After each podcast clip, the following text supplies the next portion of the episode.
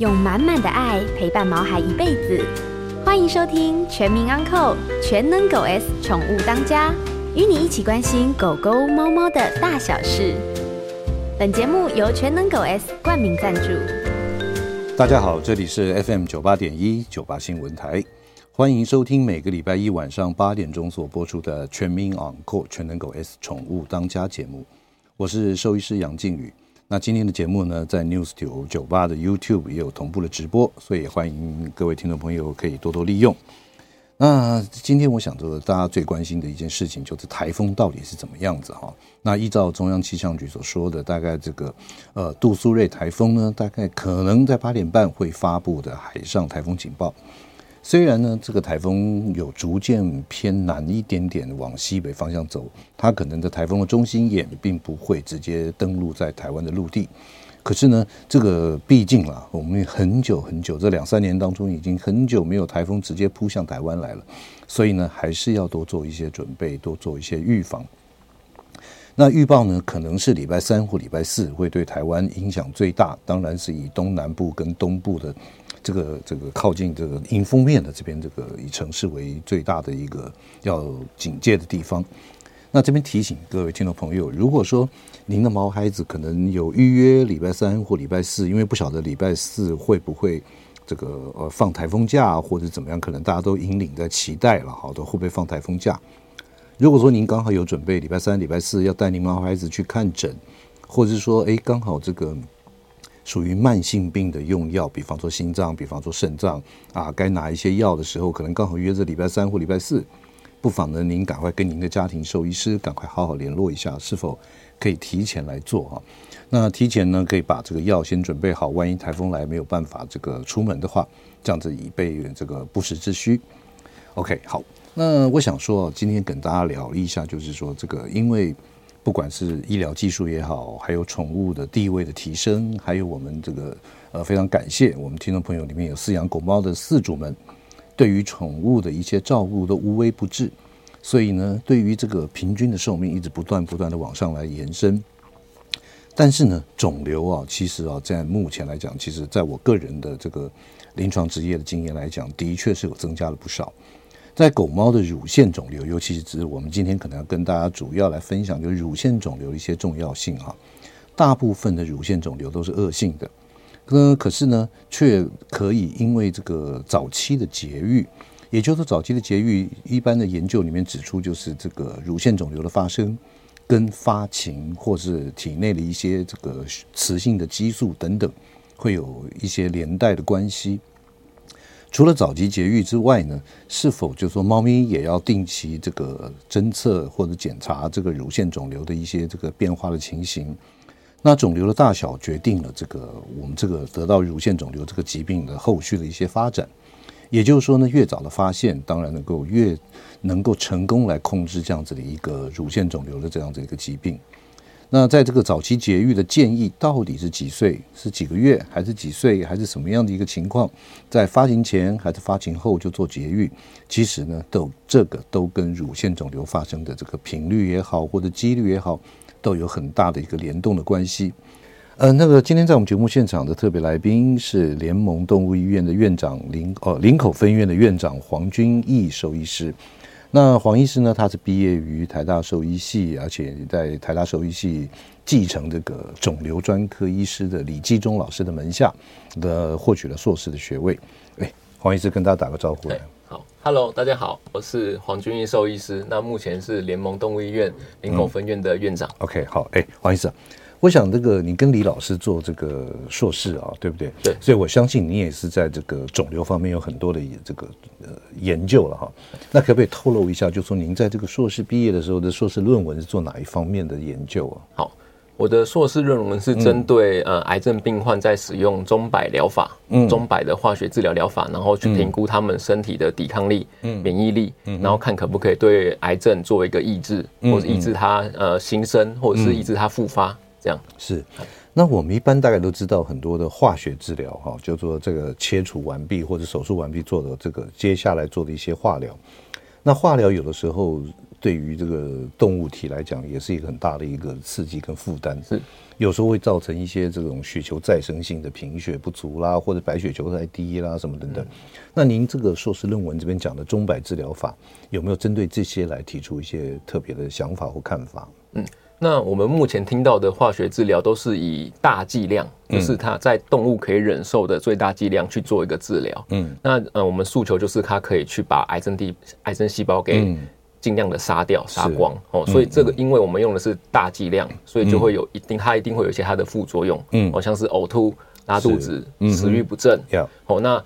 红白血球的这些变化，其实主人比较难去看到，嗯、通常都是带来验血，然后我们才会知道它现在目前的阶段是怎么样。嗯嗯。哦，那主人看到了，会他累累的。嗯。哦，然后最严重就是会吐跟拉。嗯嗯。哦，那我做的这个研究就是钟摆治疗，它是以低剂量的化疗。嗯、哦，那低剂量其实现在大家都越来越普及，知道这个观念，嗯、就是说我们可能给他每天吃一点点的化疗药。嗯。让化疗维持在自己的身体的血液的浓度是低低的，嗯，那因为它是低剂量的，所以它的副作用又比较低，嗯，几乎不会有刚才上述的一些副作用，哦，就是呃精神也好像也没有没有任何的影响，哦，那它在低低的浓度，它可以达到抑抑制血管新生的一些效果，嗯，那或是调节它的调节我们身体的免疫力，嗯，哦，让我们的免疫力更好，嗯，哦，那我们就可以达到它去抑制肿瘤的一个效果，所以等于是说，对于这个治疗动物。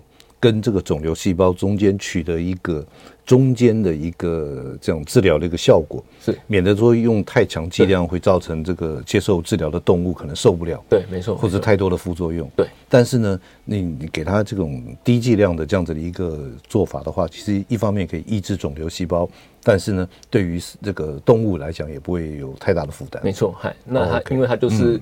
像时钟一样不停的，嗯，所以我们叫做钟摆治疗，低剂量的这样。我听着钟摆治疗，以为说，呃，就像那个 那八二三炮战一样，单打双不打，双打没 有没有，就是跟时钟一样这样嘟嘟嘟嘟。哦，嘟嘟嘟嘟的，OK，就是以低剂量来治疗。其实这也是一个治疗的方式。OK，好。那我想请问一下黄医师啊，就是说您这个在台湾这个呃取得了这个学位之后，那您也在香港执业六年过。那我想这最，因为每次只要从国这个国外啊或者哪里不一样，在不是在台湾地方执业，我都是只想问一下，就是说，哎，这个职业的环境也好，治疗的动物也好，跟这个民族风情也好，台湾跟香港有什么不一样？呃，台湾跟香港的不一样，就是说，嗯、呃，我在香港，因为我是还是算是一般科医生，嗯，哦，那因为。呃，我没办法说，因为香港很多外国人的医生，他们真的是取得那种欧美的专科认证，嗯，哦，所以我就还是会是以一般科医生，但是我会说自己是肿瘤科，嗯，哦，那我在面对香港的病呃主人或是病人的方面的话，他们对于化疗的接受度会在比台湾更差一点。嗯嗯，很多听到化疗，他们都是眉头一皱，然后几乎是七成会拒绝。嗯嗯嗯，哎，那是，但是在台湾，我觉得有些主人他反而是愿意做化疗，或者是他甚至是想要做化疗，然后来咨询我们。嗯嗯，肿瘤科医生这样。所以这第一个不一样的，对于肿瘤这方面的一个态度不一样。对，没错。还有哪些不一样？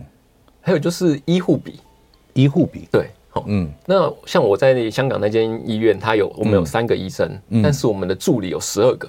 这助助理十二个，对，所以医护比差不多，它接近一比四，嗯，那可能更多的医院可能接近到一比八，嗯，都有可能，嗯，那在台湾有时候甚至是医生比助理还多，嗯，所以可能一比一都是差不多的一个状况，嗯，那我是觉得这个医护比会让，嗯，助理会变成是我们要要求助理做很多事情，嗯，希望他是万能的，是，哦，那助理会累，嗯，那医生因为助理少，所以医生也要去做助理的事情，所以医生也累。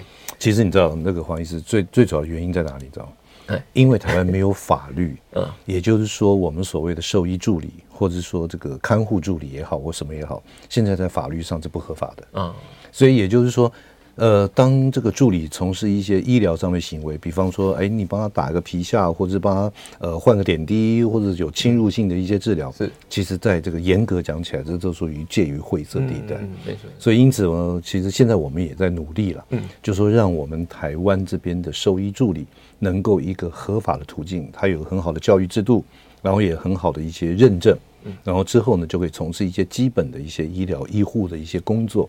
其实我相信这个以后也会这样子，希望对，赶快赶快建立起来这样。那 我想请问一下，在香港啊，饲养种这个动物的种类啊，就是说以狗狗、猫猫来讲，是怎么样的分布？跟台湾一样吗？呃，香港因为地狭人稠啊，嗯，哦，那个房子都比台湾还要小，嗯，哦，那所以他们养大型狗很累，嗯，所以大多数都是以小型狗居多，嗯嗯。那小型狗，我觉得北京犬很多。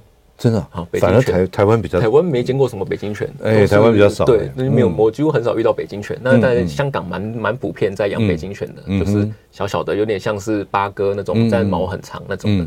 那再来大型犬就很很少。那香港人又很小小的猫咪，嗯，因为他们生活可能比较繁忙一点，嗯，几乎没有时间照顾狗狗或者是遛狗，所以养猫的这样子人数也蛮多的，很多。OK，好。呃，今天在我们节目现场的特别来宾是联盟动物医院林口分院的院长黄君义黄医师，来跟大家聊一下有关于狗狗跟猫猫的这个肿瘤方面的问题。那我们今天着重是在这个乳腺肿瘤这边哈，所以呢，我们待会进入广告，广告之后呢，马上就这个乳腺肿瘤的问题来请教一下黄医师。欢迎回到九八新闻台全民网购全能狗 S 宠物当家节目。我是兽医师杨靖宇，今天在我们节目现场的特别来宾是联盟动物医院林口分院的院长黄君毅黄医师呢，来跟大家聊一下有关于狗猫肿瘤方面，尤其特别是乳腺肿瘤。哎，黄医师，在这个我们要进去进行的这个刚刚那个王呃王二三这个王先生或是王小姐，他说他们家有两只猫都没有结扎，好，就是说，但是呢，现在分别不过都个别是十七岁跟十五岁了哈。那估计应该也不会再去结扎，因为这个年纪毕竟十七十五了哈。但是家中有猫咪是乳腺肿瘤过世的，所以很担心该如何提早发现，还是说用手这个触摸腹部？这个问题好像待会我们会聊到，对对？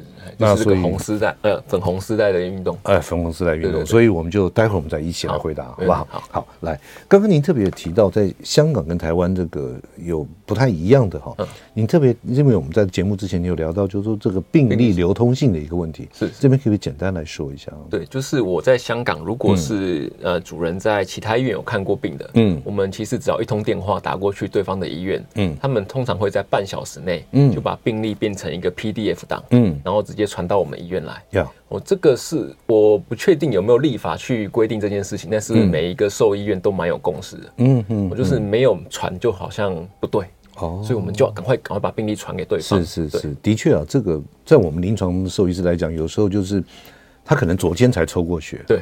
可是因为你没有相关的资料，那你去跟他要，他可能也不见得立刻就会给你。对对对，要变成重抽，又要重抽啊！比方说像拍 X 光，对不对？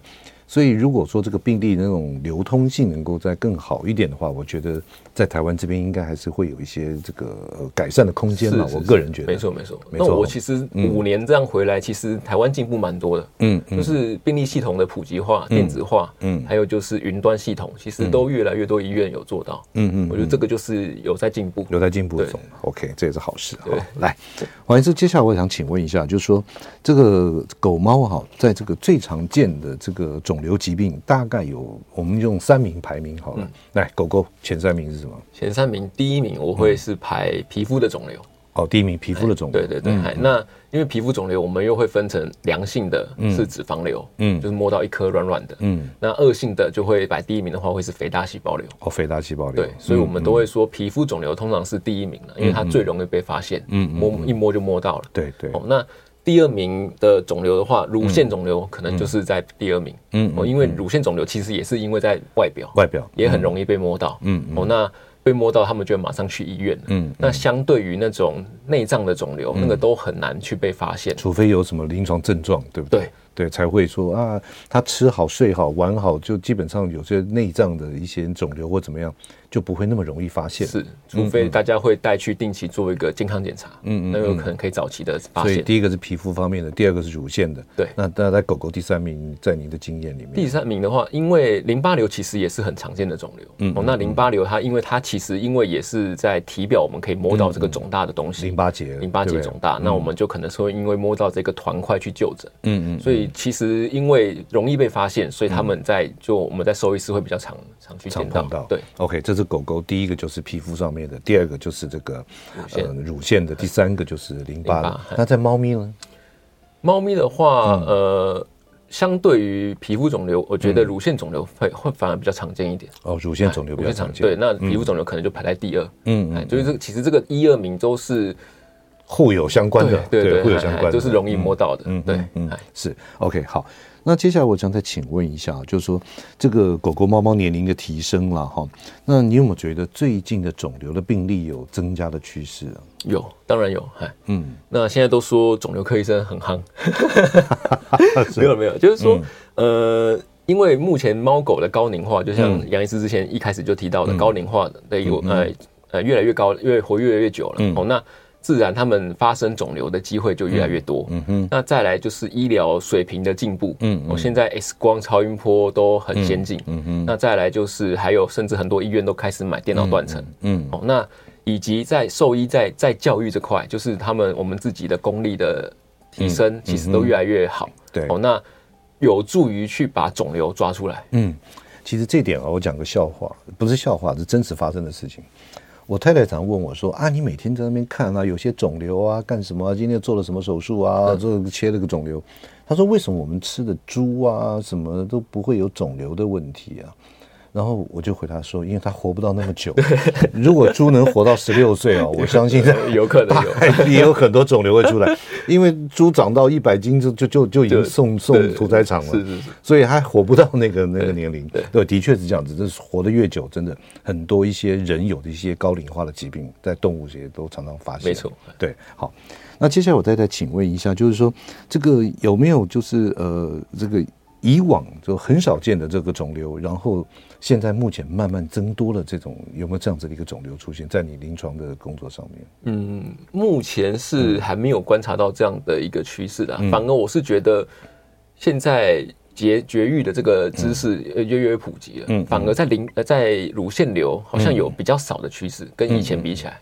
哦，变少是有，但是变多，我目前是还没有在一个观察，没有观察到。OK，所以就并没有说一些什么新的奇奇怪怪的啦，什么那些比较少，比较少。好，OK，好，那我们现在专专攻专精回到这个 focus 在这个乳腺肿瘤这边啊。如果我们那个呃 YouTube 的这边这个呃听众朋友，如果你看我们节目的话，你会发现黄医师的右胸口啊，他有挂了一个粉红丝带。那这边你特别跟我提到有一个猫粉红丝带的这个运动，对，那可不可以简单来跟我们大家介绍一下什么叫做猫的粉红丝带运动？好，这个粉红丝带的运动其实就是、嗯、呃由日本的一群兽医师啊，一个协会，嗯，他们在推广的一个呃让大众去了解猫乳腺癌的一个活、嗯、呃一个推广的教育，嗯，嗯。那。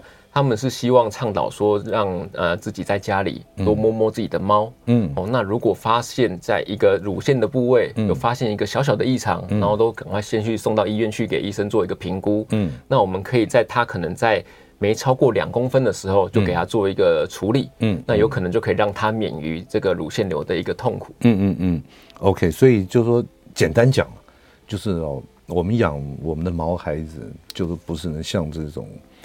每天给它吃，给它喝，然后清一下猫砂，嗯，就结束了，嗯，所以你还真的要跟它有些互动，对，对。你要了解它身体的状态，又怎么变瘦了，哎、或者哎怎么变胖了，或者说哎怎么这边有一块东西，对不对？没错，没错，对，所以除了这个，我的我个人觉得这个粉红丝带运动啊，真的是每一个饲主要做到自己良好的饲主责任。不是说养养养养养猫猫狗狗就是就每天喂什么也不管，其实真的这样子的一个互动是非常重要的。是是是，其实就是没事多摸摸，多摸摸没事。OK，好，那接下来我们再问一下哈，同样是乳腺肿瘤，在狗跟猫来讲的话，有什么不一样的地方呢？有，就是蛮大的不同，就是在狗，我们通常都是说一半一半，嗯，一半良性，一半恶性。哦，是。对，但是在猫，我们差不多百分之八成九成都是恶性，都是恶性，对，嗯，哦，所以其实我们都不会建议主人在猫的话，不会建议他，不会跟他说，你也不要去赌那个一层是良性的，嗯，我们就当它是恶性的来处理。是，所以也就是说，在这个恶性跟良性的比例上面，猫跟狗是不一样的。对，好，那我们现在来讲狗狗的，那狗狗的话，这样子的话，就是说你就有一半一半的机会嘛，哈，对。那如果说今天这一个饲主他发现他的狗狗，哦，这个不管有没有结扎，就是发现在乳腺的地方有一些硬块，或者有一些不一样的地方，如果感觉就是有点不一样。嗯，那他该怎么做？呃，通常如果是狗狗的话，带来医院，嗯、然后我们会先做一个触诊的评估。嗯，好，那再来，因为狗狗一半是良性，一半是恶性，所以这时候我们可能会做一个细针采样。嗯，哦，那就是在你在临床上面，再去医院马上可以当天可以做的一个检查。嗯嗯，那我们可以初步的去判断说它到底是良性的还是恶性的，这样、嗯、还是发炎。对，嗯，没错，嗯。那如果看起来是比较偏恶性的，那我们可能就进入到下一步，就是可能要安排手术做一个切除。嗯嗯，对，嗯。那猫咪的话，基本上就不要去赌那一两成了。对，猫咪的话，我反而也不会说，就是如果是我啦，通常当然有些医生还是觉得要做细针采样。嗯嗯。那如果是我的话，因为我都。大概估它是恶性的，我也不需要去做这个，呃，我也不会去做这个细针采样，嗯嗯，再去说判断它是良恶性，我可能就直接安排外科会比较快，嗯嗯嗯，对，OK，所以这个狗猫的这个在恶性跟良性的比例，还有这个面对它处理它的时候，就会有一些不太一样的做法，对，嗯，没错。好，那接下来我们再来问一下啊，就是说这个呃早期绝育啊，因为我们刚刚这个很多就是说不不管是 paper 也好，或者怎么样也好。早期节育，它的荷尔蒙对于乳腺上面的一些互动性的影响是有确定的嘛？哈，有。那所以说，我们常讲说早期节育，那请问早期是多早啊？就是在已经在蛮多研究都已经说明，它在可能六个月内做的结扎，嗯，就绝育，那我们可以降低九成的发生率在猫猫身上。对，嗯。那如果你在七到十二月去做，那降低的会是八成，八成。对，那如果你是超过十二个月，就是一岁。到两岁这段时间去做，嗯，它降低只有一成，嗯，十 percent，嗯，那如果你是两岁之后再做，嗯，其实对于乳腺肿瘤的降发生率的降低就没有任何就没有任何的意义，对帮助，没有什么那种差异性，对，就是你三四岁都没有差别。可是很多听众朋友就会说啊，那么早就帮这个六个月左右的一个幼猫去做绝育手术，嗯，那这个会不会对它日后的这种发展？这个发展，我们知道我们现在主人非常细心。对，发展可能分为，就是说对于生理它的生长上有没有影响，或者说它心理方面会不会有什么不良的影响？对，因为我很多遇到的主人就是说，他希望他发情一次，嗯，他只觉得他这样才有点性的性荷尔蒙的一个成熟完成完成完成。对，那其实遇到这个就会变成说，我们只能给他。就是目前的，嗯，我们学到的一些知识，嗯，那我们是学到的统计上面，就真的是在六个月内没发情前就做掉，那会是最好的一个时机，最好的时机。对，那我们就是提供给主人这个参考，嗯，那让主人去做一个评估，这样。那对于日后，比方说啊，那六个月的秋实啊，那会不会长不大？呃，我目前因为目前也没有人去研究研究这个，对，所以有没有没有一个证据啦。但是我是觉得没有差别太大，没有差别太大，对对对。OK，好，那今天在我们节目现场的特别来宾呢，是联盟动物医院林口分院的院长，他的专科呢是在这个狗猫的肿瘤学方面哈，所以呢，黄君义兽医师今天在我们节目现场跟大家聊一下有关于狗狗、猫猫肿瘤的问题，所以呢，这个待会儿呢，如果有你有任何的问题，我们在三十分之后，我们开放我们的 call in，你可以 call in 进来零二八三六九三三九八，我们立刻为您回答。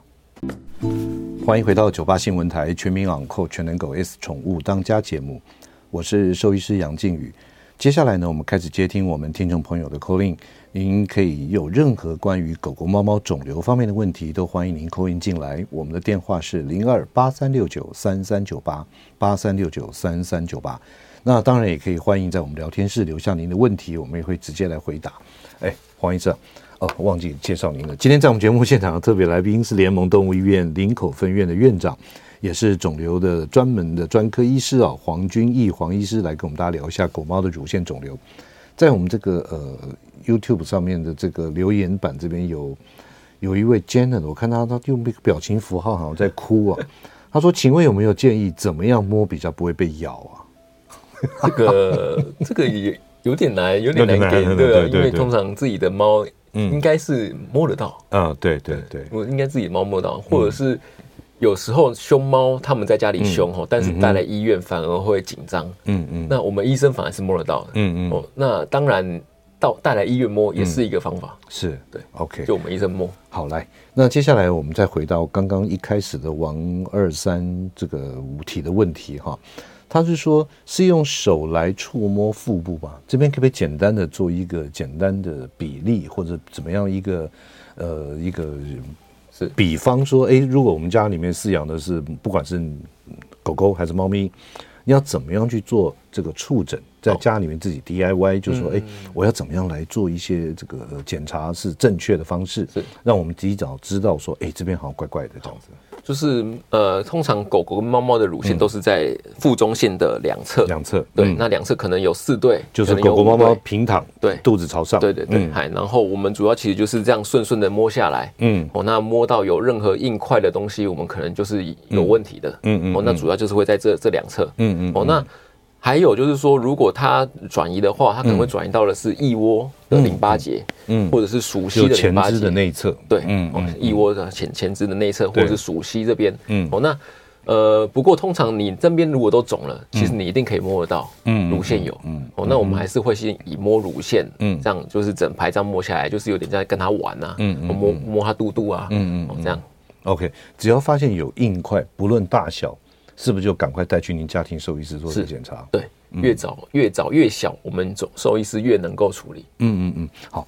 那接接下来我想请问一下哈，这个我们常这个做做手术，那手术要切除乳腺肿瘤，是有的时候是做整排哦，全全乳腺摘除。对。那有些是只做单个或是一两个这个乳腺，就是乳头下面的乳腺。嗯，请问这样子的第一个，它们的差别在哪里？第二个就是说为什么会这样子来做？嗯，那我就先讲猫。好，因为猫我们已经知道百分之八十都是恶性的，嗯，而且它具高转移性。嗯，哦，所以我们在做针对猫的处理的话，我们其实都是建议，不管你是摸到一颗还是两颗，都是切一整排。哦，都是切整排，对，也就是说，你只要发现有一个，而且确定它是不好的，对，不，其实大概八成也是不好的，对对对，就就是切一整排，哦，全乳腺摘除，对，嗯嗯嗯，然后甚至加会加，就是一定要建议都还是要加鼠蹊淋巴结一起拿掉，哦，鼠蹊淋巴结一起拿掉，对，嗯嗯，那一窝淋巴结要不要拿，就是看它有没有肿，嗯嗯，如果有肿就要拿，嗯，哦，没肿的话可能可以不用拿，因为它比较深一点，嗯嗯，哦，那。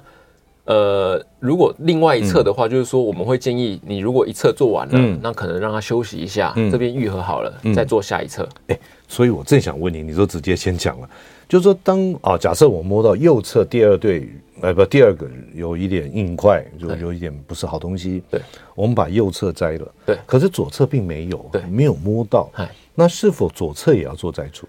呃，这个其实会让主人去选。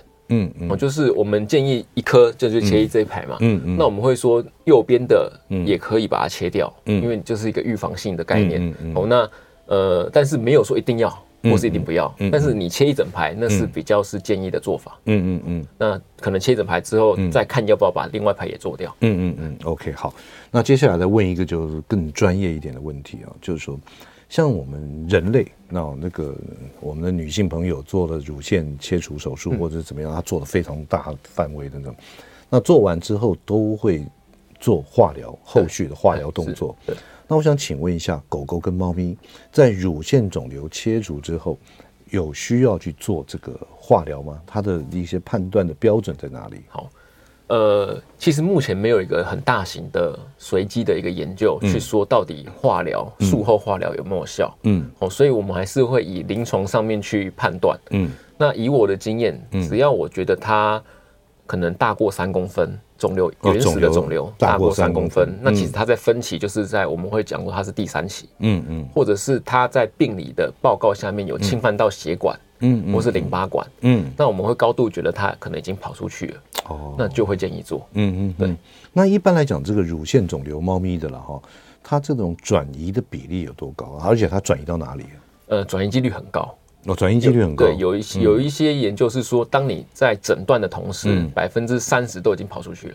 嗯嗯，就是三成已经都已经跑到其他地方去了。嗯嗯嗯。那他们最爱跑的地方就是先是先跑淋巴结。嗯。淋巴结会先肿。嗯。再来就是跑。到处跑了。哦，到处跑，因为先先跑最近的淋巴结，对，淋巴结跑完之后，他就到处跑了。嗯，最爱跑的地方是肺脏。哦，肺脏，然后第二名可能是肝脏，嗯嗯，哦，那因为他们那边都是血管很多，对对，那肿瘤细胞其实还蛮需要血液、氧气的，嗯，所以他们最喜欢跑到那里那那几个器官，嗯嗯嗯，OK，所以也就是说这样子的话讲起来，大概呃，就像您刚刚黄医师所说的，如果当你发现到它有肿块，其实百分之三十都有可能是转移了，对。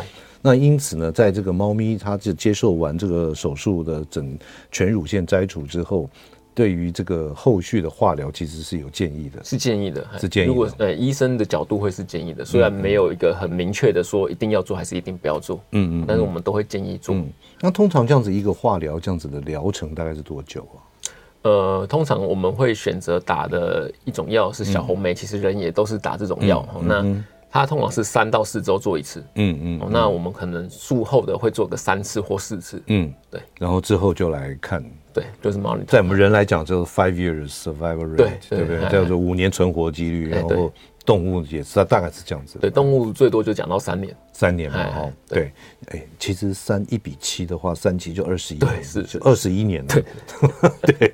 OK，所以也就是说，这个需不需要在做完手术之后，还要做继续追踪的化学治疗？那是完全是看您跟兽医师之间的讨论，还有这个切片。对，之后报告它到底是什么样的一个情况，什么样的细胞以及它的大小。你说超过三公分以上，其实基本上都不是不是太好。有些人就是有些研究说超过三公分，嗯、它的平均存活时间差不多就是半年。嗯嗯嗯，对，哇，可怜。OK，好，那我们刚刚讲的是猫咪，那在狗狗来讲，因为我们晓得狗狗普遍有时候颇肥的，对，那有时候蛮胖的时候，你会发现它乳腺摸起来好像就是脂肪，摸起来就是什么、嗯、那。到底他如何来判断它是不好的东西，以及判断出来该怎么做？是，所以在狗狗的话，嗯、我们刚才就有提到说，我们可能会先做的是细针采样，嗯，嗯嗯，先去先去至少先去区别它是不是脂肪，嗯，嗯，或者是它是不好的东西，嗯，那如果它是不好的东西，因为狗又嗯。呃一半一半的几率，所以我们在狗我们可以给有有一些特定的，如果它是只发生在第一对乳腺，嗯、我们可能可以切一二。哦，切一二对，嗯嗯、那如果它是在第五对，嗯、我们可以切三四五，嗯嗯，好像就会有分一个区域，嗯、就不用说你为了一个小颗要切一整排，整排，对，所以在狗我们可以去选，嗯嗯，那但是在猫我们通常都是建议整排，嗯嗯嗯，OK，那术后的这个化疗也是有必要的，术后化疗就是反没有猫那么的强烈建议，嗯嗯，但是也是会建议，就是说猫的话我们会高度建议，嗯对。嗯那我们刚刚特别讲的早期节育来预防了哈，这是刚刚我们聊到猫。那对狗狗来讲，就避免乳腺肿瘤的发生，是不是早期节育也是必要的？没错，也是一样，也是一样。它的它的减少它的发生率，肿瘤的发生率其实也跟猫都差不多。嗯嗯。哦，那减少的就是在它发情前就绝痂，几乎可以减少百分之九十的一个发生率。是，OK，好。那接下来我想再请问一下哈，就是说这个在这个切除完毕之后接受。刚刚您说特别讲到的那个 Doxorubicin 那个小红梅，嗯、对，那小红梅在治疗上面的时候，它有没有什么副作用啊？因为很多听众朋友就说啊，这个帮狗狗做化疗就抠脸的呀，不会加崩啊，然后就是胃口很差，然后就是让很不舒服，甚至吐。那在做小红梅这样子一个化疗的这后续做个三四次的这样子的，呃，三四次啊，不是三十次，三四次这样子，它会有什么一些副作用啊？好，一般我。主人在躺，就在他在在意这件事情的时候，我都会跟他说，差不多就是十分之一。嗯嗯，差不多十只狗里面会有一只狗会有副作用。嗯嗯，然后另外九只你可能都不知道他在做化疗。嗯嗯，就几乎没有什么感觉。嗯嗯，那化疗就是我们刚才讲过的，他可能会吐、拉跟没精神、没胃口。嗯嗯，这这几个是最常见的。嗯哦，那在小红梅一样也有这些，有有可能会是发生这些问题。嗯，那再来就是说，因为猫的话，嗯。通常发生已经有乳腺肿瘤都是老猫了，嗯，老猫大大部分的肾脏也不是很好。哦。那小红莓的肾毒性又比较强，嗯嗯，所以这部分就是我们要去评估的，就是每一次做之前都要验血，确定它这一次是可以做化疗的，是。对。嗯，而且小红莓还有一个比较比较特别的是，它有心脏毒性，嗯，心毒性，对哦，所以像在猫，我们都不会做超过六次。对，我们通常好像就是因为它有这样子心脏的毒性，所以在小红莓一只动物，它一辈子能够接受小红莓的量是固定的。对，没错，还有就不会超过六次。对，就是说就做做了四五次、五六次以后，也不能再做了。对对，也不能再使用这样子的一个量。OK。所以其实简简单单把它切除掉，然后呢再做化学治疗，其实这个是应该要该这样子做的了哈。是是。所以啊，我们这样话说回来啊，这个为什么不提早帮他做绝育呢？对，就是对不对？能够预防的肿瘤真的很少。嗯嗯嗯，那通常就是呃，能够预防肿瘤，我现在想到的也就只有睾丸癌、卵巢癌。当然了，对，那个都拿掉，蛋蛋拿掉，它哪来的身高？乳腺肿瘤跟维刚腺肿瘤，哦，维刚腺肿瘤，那都是跟结扎有关系。对对对，就把它拿掉就没事了。是是，所以的确了哈，也。提早，当然我们不可能说是它也不拿一定会发生，可是呢，你不拿的话，发生的比例确实是相对高的。对啊，所以在这个权衡得失之下，我们还是建议帮他及早做绝育手术才是一个正对。是好，OK。今天在我们节目现场的特别来宾是联盟动物医院林口分院的院长兽医师黄君义黄医师来跟大家聊一下狗狗、猫猫的乳腺肿瘤。我们今天的广告马上回来。欢迎回到九八新闻台全民昂购全能狗 S 宠物当家节目，我是兽医师杨靖宇。那我们也是持续接听我们听众朋友的 call in，或者在我们的聊天室留下您的问题，我们会立刻帮您回答。那现在聊天室有位问，有一位我们网友，他是问到哈，请问像是这样子的肿瘤的问题的诊断切除，会比较建议去大的医院，还是一般的诊所？那这个呃，因为之前去一个大的医院啊，他要排队，真的等了很久。那可是因为大的医院里面有一些断层扫描，或者甚至于输血紧急的状况之下，那想请问一下我们黄医师，您会建议说到您一般的诊所，还是说去大型医院呢？嗯，因为他一一定他有一个比较熟悉的家庭医生，哦，那我们都会建议说，呃，家庭医生其实他们一定也可以处理第一线的问题。嗯嗯，嗯。那如果家庭医生觉得这个。不好处理，嗯，或是他他他们一定，因为我们受益圈其实也就蛮小的，嗯嗯嗯，所以他们一定也都知道哪里会有一些能够支援的医生或是医院，嗯，嗯，哦，那你们可以去跟家庭医生，会建议跟家庭医生做一个讨论，嗯嗯，我说到底哪可不可以说说哪边有推荐的，或是看他们那边的评估。其实我一直在想啊，最了解你的家里面的毛孩子啊，除了你之外，就是你的家庭医师，是。他从头到尾，比方说他从小看病看到大。然后他一路得过什么病，他的体质怎么样？哦，吃什么东西就会怎么样？其实最了解他除了你以外就是他了。对，所以我就觉得应该跟你的家庭医师先取得联系，然后经过初步的讨论诊疗，如果他觉得有必要的话，应该他也会转诊。没错，对不对？他也有知道一些特别的一些地方可以哪里转的比较好。对，对，OK，好。那接下来因为时间的关系，我想请问一下，因为最我最喜欢讨论这个问题，嗯、不是讨论就是听。听故事，好，就是说，在您这样子的对肿瘤这样子的一个治疗的一些这个过程里面，有没有什么特别让你值得回味的，或者是让你觉得特别有成就感的，嗯，或者是说让你记忆深刻的一些 case？好，因为我们今天的主题就是乳猫的乳腺瘤，嗯，所以我刚好也有一个案例，就是一个 case，嗯。那这个案例就是说，我在是我在念研究所的时候，嗯，我可能。三年的时间，嗯，都一直遇到这个这个这个主人，嗯，那它是一只叫做三年哦，对，嗯，妮妮的猫，哦，妮妮的猫，三花猫，嗯，脾气很不好，嗯，很凶，很凶，很凶。那在它就是说，呃，它在外面医院已经切了一整排了，哦，已经摘过一排了，对，切过，拆过一排了。嗯那他在摘那一排的时候，才同时做结扎绝育。OK，、嗯、对，那其实也就是因为他根本也不知道这件事情，嗯，所以他就是八岁之后才发现有肿瘤，嗯。啊啊，因为也没做结扎，嗯，所以就刚当时就顺便做了，嗯，那之后他又发又复发了，同样的那一排，对，嗯，又复发一个位置，嗯、所以他又把那个地方切掉了，嗯，那地方呃，之前他的医生就觉得，哎、欸，这个可能不行了，这个可能要去、嗯、呃。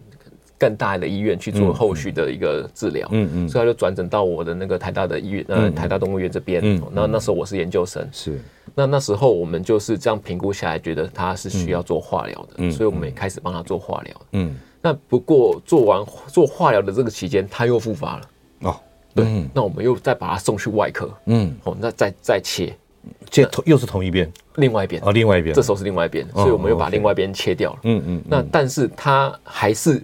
再复发，嗯，哦，所以他前前后后，嗯，送进去外科，再送出来，然后再到我们肿瘤科这边做化疗，嗯，他前前后后总共做了五次手术，五次手术，四次化疗，在多在你的三年念研究所的期间，前两次是外面做的，哦，前两次外面做的，后面三次是在是在台大，对对，在台大做的，嗯，就是我们做，他总共经历了五次手术跟三次化疗，呃，四次化疗，嗯，化疗都是我们这边做的，嗯，那。到最后还是因为肿瘤已经转移到他的淋巴结，呃，他的胸腔的淋巴结，所以他到最后是胸水，嗯嗯，胸水之后呼吸困难，然后再加过世走掉的。嗯哦，那他几岁啊？我非常好奇。八岁。哦，八岁。对，所以最后走掉的时候是十一岁。哦，OK。对，嗯嗯。哦，那呃，这个 case 我印象很深刻的是，呃，主人真的很爱那只猫，嗯，你就知道那个他经历了五次手术跟四次化疗，这个很厉害。对，那个病历我们台大那时候还用手写的，那病历是那么厚。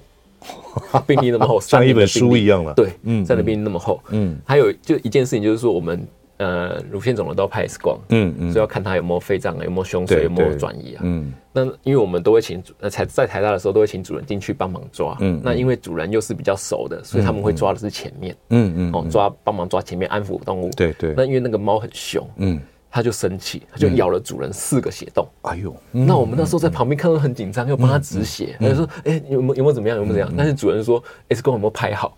哦，他 care 的是这个。他不 care 他的手的那个洞，嗯嗯，那时候我就觉得啊，真的，这个是很奉献的一个爱，哇，真的很厉害，所以印象很深刻，嗯，然后再来就是他，因为我们在肿瘤科，就是我们有一个有一个，也不是说规定了，就是我们会在猫呃狗猫猫狗狗离开的时候，我们会写一张慰问卡给他，嗯嗯，哦，那主人到最后也有回传给我们，嗯，哦，所以我这边也有那个他当时的一个，嗯。手写回给我们的一个一一个函，对啊，一个一个一封信，就是谢谢我们李医师团队，然后对他的猫猫这三年的照顾，嗯嗯，对啊，就是这是这是我当肿瘤科医生真的可以有感动的一个地方，嗯，对，所以喽，能够提早帮他做节育，当然我们不能说百分之百，哎，你有没有碰过说节育过了以后很早六个月，然后还有这样子发生的？嗯，真的是。比较少见，真的比较几乎没有没有什么印象有遇到，有可能是一岁结扎，但到时候还是有，嗯，但是因为我们是一岁嘛，对，所以几率还是可能会有，嗯，对，嗯，所以真的就是说，我们一念之间，我们提早来做，其实这也是对的。是，来最后三十秒，跟提醒我们听众朋友，如何来个自我检查，以及对于这个乳腺肿瘤该有些正确的做法。好。第一个就是一定要多摸摸，多摸摸没事，没事多摸摸，所以就一定要多多的摸摸你家的狗狗、猫猫的一个乳腺的状况，嗯，哦，多去摸它的，其实全身地方都要了，嗯嗯。那第二个就是早期结扎，早期绝育，哦，这个真的可以预防很多事情，嗯嗯，对，OK。其实真的就像我讲的，我们养猫孩子不是每天给它吃饭、清猫砂、喝水就没了，真的要互动，对对，互动其实真的就是它也会。你们会找到一个相同的频率，然后就是会让你养动物这件事情会变得一个很甜美的一个回忆。嗯，如果如果你真的就像养讲难听点养猪一样，每天就啊假齐聊齐聊，然后其实你真的没有感情的互动，对不对？好，今天非常谢谢呃。呃，我们联盟动物医院林口分院的院长黄君义黄医师来我们节目现场跟大家聊一下有关于这个肿瘤方面的问题。那希望有时间下次再来我们节目现场聊一些其他方面的肿瘤。没问题。好，谢谢。那我们下个礼拜一同时间，我们宠物当家再会。每个宝贝都值得最好的，爱它就是一辈子。本节目由全能狗 S 冠名赞助。